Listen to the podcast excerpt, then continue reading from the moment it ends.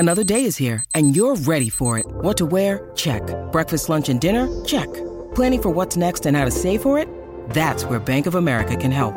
For your financial to-dos, Bank of America has experts ready to help get you closer to your goals. Get started at one of our local financial centers or 24/7 in our mobile banking app. Find a location near you at bankofamerica.com/talktous. What would you like the power to do? Mobile banking requires downloading the app and is only available for select devices. Message and data rates may apply. Bank of America NA, member FDIC. Torniamo in diretta, ragazzi, andiamo dritti da Lorenzo Pes. Lore, buongiorno. Buongiorno Mai, Riccardo Alessio, buongiorno a tutti. Ciao Lorenzo, bentrovato. Benvenuto. Ciao. Come va? Bentrovati, bene, grazie. Hai sentito che trasmissione oggi? Frizzantina. Esatto. Un Sei po' come le tue nottate. Di farne parte? Beh, insomma, adesso non esageriamo, dai. Beh, smentisci queste relazioni di Alessio, No, non mentisco, ne confermo, dai. Vedi. Non confermo né smentisco. Un vecchio democristiano. Esattamente. Madonna, veramente. Volevamo la svolta in questa trasmissione e invece abbiamo un vecchio democristiano. Uno zero-zerista. Hai 12 anni e già sei così zero-zerista. 16 anni. Diamine. Senti, com'è andata qua la signora del litorale? Dice un po'. Oggi Valentina è ispirata su questi argomenti, No, lo sapevi di Lorenzo? Ma devo dire bene. Ma dice di più, chi è sta signora? Adesso non spingerti nella bestialità, per favore. Quarantenne? No, di più. Però quarantenne, cinquantenne.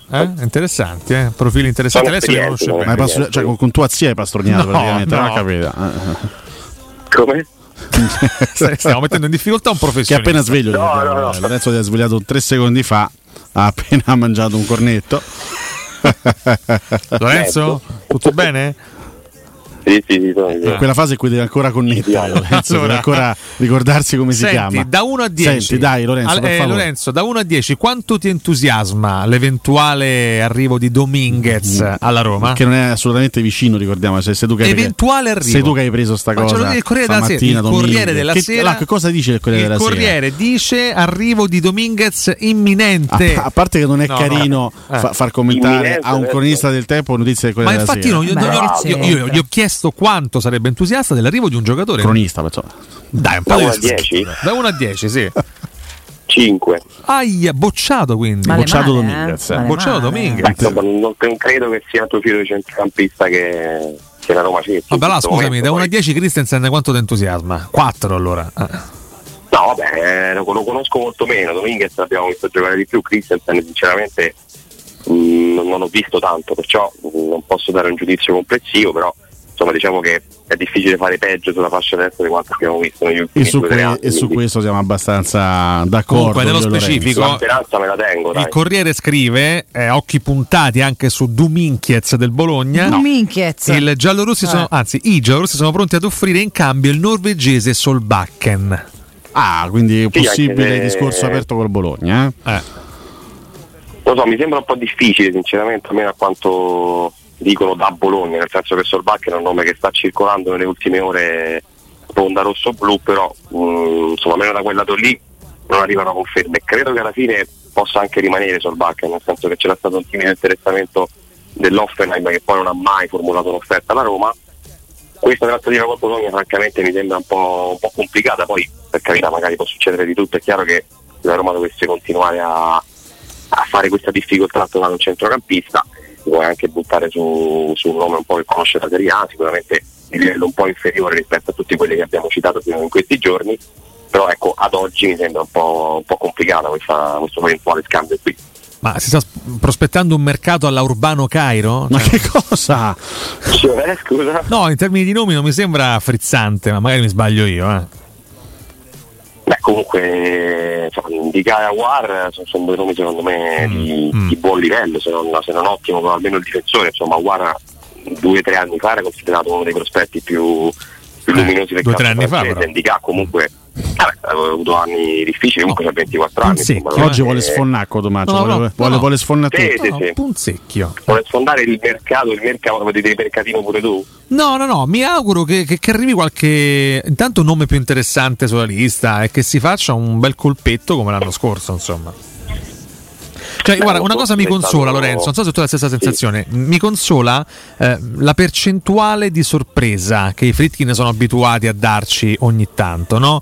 Quindi io in realtà, a prescindere dai nomi che stanno uscendo, e tu lo escludi a prescindere, cioè tu escludi a prescindere che la Roma possa sorprendere? Io no, assolutamente, assolutamente. No, sto dicendo il contrario, sto dicendo apposta. Però questo mi consola. No, perché ragazzi, sennò qui si rischia ogni volta di commettere lo stesso errore, che si arriva al 13 luglio e la gente comincia a essere arrabbiata, comincia a essere stanca, comincia a essere scocciata. Io lo so che l'attesa, poi soprattutto l'attesa dell'estate, spesso è logorante perché sono giorni lunghi senza calcio, quindi l'attesa è campionata ancora lunga, però veramente siccome l'attesa è lunga, il mercato finisce fra un mese e mezzo e la Roma non è che può permettersi di andare lì sul mercato e prendere quelli che vuole in un quarto d'ora, ma deve anche sapere attendere l'occasione giusta. No, ma poi ragazzi, a parte tutto è un mercato che non entusiasma, noi scherziamo, ma non entusiasma nessuno. Cioè noi siamo qui a dire la Roma non prende, non compra. Sì, è un mercato ridicolo per le squadre Serie A. Questo cioè, sì, al momento si può dire questa cosa? Sì, si può dire. Sì. Siamo a un decimo, un ventesimo delle trattative che si facevano, adesso siamo di fronte a offerte dall'Arabia, eccetera. Le altre quasi tutte hanno perso almeno un giocatore importante.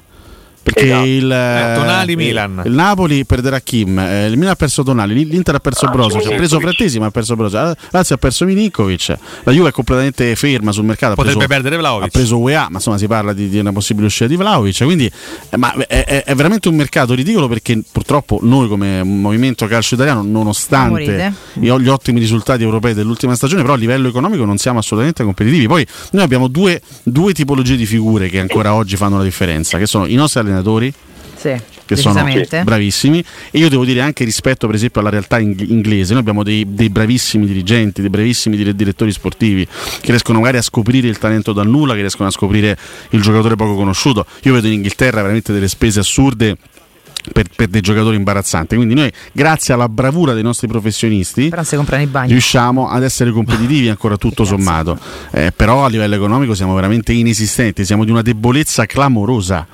Fino a qualche anno fa c'era la Juventus che bene o male, no, era abbastanza competitiva sul mercato, poi dopo la situazione di Cristiano Ronaldo ha pure detto che difficoltà che hanno avuto. Molto spesso in Premier i soldi li spendono pure male. È quello che ho detto. Penso a caso Maguire. È quello che ho detto, i direttori sportivi in Inghilterra sono dei cialtroni, sono dei cialtroni a livello di competenza calcistica. Cioè, l'allenatore lì è una figura un po' diversa, nel senso che spesso funge anche da... Beh, quello che vorrebbe fare Mu qua, poi no?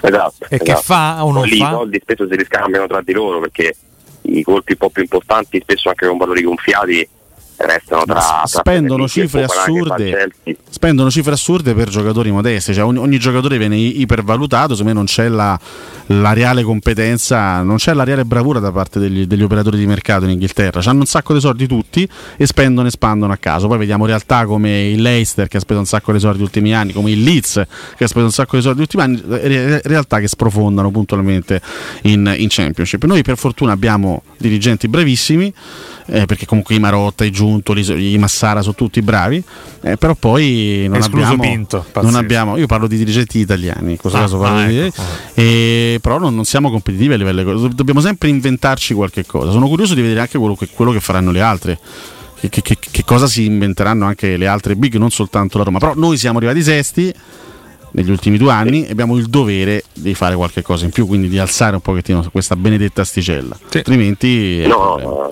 assolutamente. Poi purtroppo ti mancano ancora dei tasselli importantissimi, quindi è chiaro che l'ansia, l'agitazione, la voglia anche di sapere, insomma, di conoscere eventuali nomi alternative c'è da parte dei tifosi, insomma anche degli addetti ai lavori, ed è giusto che sia così, perché ragazzi, se ti manca l'attaccante titolare non è uno scherzo, tu devi affrontare una stagione con 3 competizioni, sperando di portarla avanti il più possibile. Ancora a metà luglio, questi un anno fa erano i giorni di Bala più o meno, perché poi arrivò credo il 18-19 luglio con quel famoso viaggio di Pinto. Ero appena andato in ferie, esatto.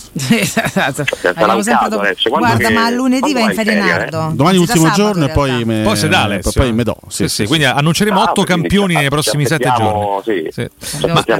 Lorenzo, non possiamo sfuggire da questa tematica, la probabile formazione della Boreale con cui giocheremo sabato, ricordiamo. No, con chi gioca però? La Roma?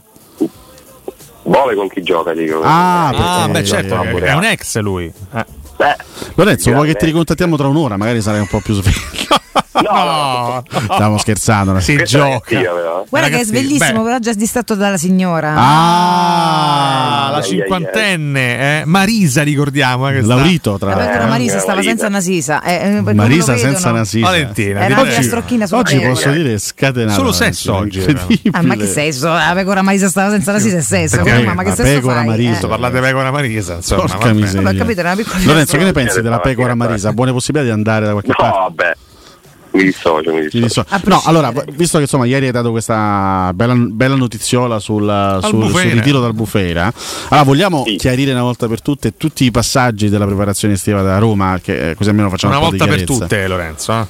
Sì, allora chiaramente il periodo che la Roma poi trascorrerà in Portogallo è esattamente lo stesso che avrebbe dovuto trascorrere in Asia, tra la prima amichevole del 26 luglio che è in programma a Singapore col Tottenham e poi gli altri due test in Corea del Sud con rientrato il 2 agosto. Chiaramente poi prima è saltata la tournée in Corea col mancato pagamento dei 3 milioni da parte dell'associazione e poi ovviamente la Roma si è ritrovata con un test sospeso a Singapore a fine luglio, andare chiaramente lì per fare una partita. Era capito da subito che nonostante fosse sempre confermata questa amichevole, l'area che tirava era quella poi di rinunciarci, quindi chiaramente in poco tempo, perché stiamo parlando di 2 o 3 settimane fa che si è scoperta questa cosa qui e comunque si è aspettato fino ad un certo punto per capire se questi soldi entrassero o meno, e la Roma chiaramente si è poi mossa con delle alternative. Chiaramente il Portogallo per Mourinho in realtà è sempre stata un po' la prima scelta, nel senso che fosse per lui sì, la tournée va bene se prendi i soldi, che poi era quello l'obiettivo della Roma, può avere un senso, ma lui chiaramente preferisce lavorare in un posto dove tra l'altro per 2 anni consecutivi, anche poi in inverno quest'anno con la pausa mondiale, la Roma si è trovata molto molto bene, quindi ripeterà praticamente lo stesso itinerario dello scorso anno sempre da Bufera, e si parte il 22 luglio, quindi tra qualche giorno, tra una decina di giorni, e si sta appunto fino al 2 agosto. 3 amichevoli sono previste lì in Portogallo, ancora sono da ufficializzare, da trovare insomma gli avversari, perché ovviamente il tempo è stato veramente poco. La notizia positiva, se vogliamo, è che nonostante la rinuncia della Roma a questa amichevole di lusso contro il Tottenham a Singapore, si sta lavorando solo per una risoluzione amichevole, quindi nessuna penale da pagare, ed eventualmente ci sarebbe voglia di organizzare un'altra amichevole per sdebitarsi, ecco, un po' diciamo così, però il programma prevede un po' questo, una prima parte a Trigoria fino al 22, poi sta 10 giorni in Portogallo ad Albufeira, si torna il 2 agosto, il 6 c'è l'amichevole con il Tolosa, e poi la Roma adotta sempre questa strategia qui, nel senso che da agosto in poi la Roma gioca sempre nel fine settimana ad una settimana di distanza una gara dall'altra, quindi se il campionato inizia il 14 o il 19 quando sarà, la Roma fa delle amichevoli abbastanza con tempistiche studiate, perché vuole che i calciatori cominciano ad abituarsi anche a questo tipo di distanza, ecco, si gioca nel weekend, si gioca una volta a settimana, e io penso, poi questa verrà ufficializzata magari più avanti, che la classica amichevole all'Olimpico per presentare la squadra ci sarà, che di solito è quella una settimana prima del campionato, e dovrebbe esserci anche quest'anno. Ma visto che tu hai fatto prima riferimento a Bove, non è che stiamo un po' tutti sottovalutando così chiedo la crescita di questo ragazzo, perché chiaramente nessuno in quest'estate lo dà e lo darà mai per titolare della Roma del prossimo anno, ma non è che niente questo ragazzo potrà stupirci in questo senso? Ma tanto dipende da chi arriva in mezzo al campo sicuramente, e poi io credo che lui si è guadagnato veramente la fiducia di Mourinho in maniera importante, perché ha delle caratteristiche che soprattutto se la Roma continuerà a giocare con questo centrocampo. Però se non vuoi parlare con noi era inevitabile Lorenzo. Se non vuole giocare con questo centrocampo è crollato sei sparito che per 3-4 secondi per la signora, supponiamo dicevi, ha delle caratteristiche che soprattutto se la Roma vuole giocare con questo centrocampo sì, il centrocampo a 3 appunto con un regista tra virgolette basso e 2 mezzali, sicuramente lui come caratteristiche ci sta tutto. Lo scorso anno in un momento cruciale nella stagione, comunque Mourinho ci si è affidato, l'ha fatto giocare praticamente sempre. Non so se è giusto dire che il finale ci ha portato Bove, però comunque il gol decisivo è stato il suo, poi una gara chiaramente di sacrificio lì all'Leverkusen di tutta la squadra, però ecco è un ragazzo che in realtà l'ha portato da subito con la prima squadra, perché lui e Zalewski il primo anno già nel 2021 Mourinho l'aveva scelti per andare già con la Roma in Portogallo appunto sul ritiro, quindi sicuramente c'è grande fiducia. Sta parlando di contratto, che è insomma un elemento sempre importante dopo l'Europeo del 21 c'è stato questo incontro tra il procuratore e Tiago Pinto, si sta trattando distanza che c'è, insomma non è incolmabile, magari il titolare forse un po' troppo, però una risorsa importante, un punto comunque fermo della prima squadra, assolutamente sì, perché è un ragazzo che per me ha ancora tanto da migliorare sicuramente, ma che ha già fatto intravedere potenzialità molto molto importanti. Dunque ieri sera Sky nella trasmissione Calciomercato l'originale Di Marzio confermava il fortissimo interesse della Roma per Renato Sanchez, in questo momento considerato la prima, almeno da Sky considerato la prima opzione per il centrocampo per la Roma. Non lo so, a me questa cosa continua. Cioè, più che la prima è eventualmente la più semplice, la più percorrita alle altre. Non lo so, io perché comunque vai a prendere un giocatore in esubero, rimango perplesso una squadra, però domandiamoci, facciamoci pure questa domanda su questo ragazzo, no? Che ha vissuto una serie di giri clamorosi dall'inizio della sua carriera, è stato al Bayern e ha fatto male, è stato al Paris Saint-Germain e ha fatto male, parlo delle due squadre veramente importanti in cui è stato, ma non è tanto il fatto che il suo rendimento sia stato più o meno negativo, un ragazzo che è stato completamente travolto e costantemente annientato anche da varie problematiche fisiche. Se vogliamo ancora una volta affidarci a un giocatore sì di talento ma costantemente acciaccato, cioè, se vogliamo continuare a ripetere gli stessi errori di sempre, io non avrebbe, cioè, dal punto di vista tecnico non ho nulla da dire sul giocatore. Scuola Pastore, quindi oddio. Lo storico è simile, Lorenzo, lo storico è molto simile agli ultimi anni. Più grande, però sì, 29 anni che ci sono. Pastore è arrivato a 29 anni se non sbaglio e lui ce n'ha 25, sì. Chiaro, un po' più giovane, però al di là dell'età, anzi se vogliamo è ancora più seria la situazione. Questo ragazzo a 25 anni non è mai riuscito a trovare una continuità perché è stato sempre costantemente travolto da guai muscolari anche abbastanza seri, cioè un giocatore che non lo so, tecnicamente ripeto è un buonissimo centrocampista, è uno che potrebbe starci benissimo nella rosa della Roma se analizziamo soltanto l'aspetto della qualità e della tecnica, però poi i giocatori devono anche essere presenti, devono essere funzionali, devono essere stabili nel loro... No, infatti è quello che frena poi parecchio le valutazioni, cioè chiaramente quando poi vai a prendere un calciatore che sia in prestito, che sia a titolo definitivo, devi valutare tutto quello che c'è attorno, sicuramente quei problemi fisici e anche quel rendimento che è sceso negli ultimi anni, perché forse l'ultima annata importante l'ha fatta con Lille, però poi non ha mai più dimostrato quelle potenzialità espresse, e quindi c'è quello. Sicuramente a Pinto piace di più perché poi lo conosce anche ai tempi del Benfica, insomma è un calciatore che ha caratteristiche buone, però dal lato Mourinho invece c'è molta più preoccupazione eventualmente, perché lì comunque serve, è vero che è alternativo, ma serve un profilo che ti garantisca comunque un certo tipo di continuità. Se vai a prendere un rischio un'altra volta diventa difficile, anche perché lo prendi in prestito magari sì, però se poi è inutile, perché già purtroppo quest'anno hai fatto un gran colpo con Wijnaldum e si è rivelato un uomo in meno, e un'altra volta perdere un uomo a centrocampo stai sempre di rincorsa poi.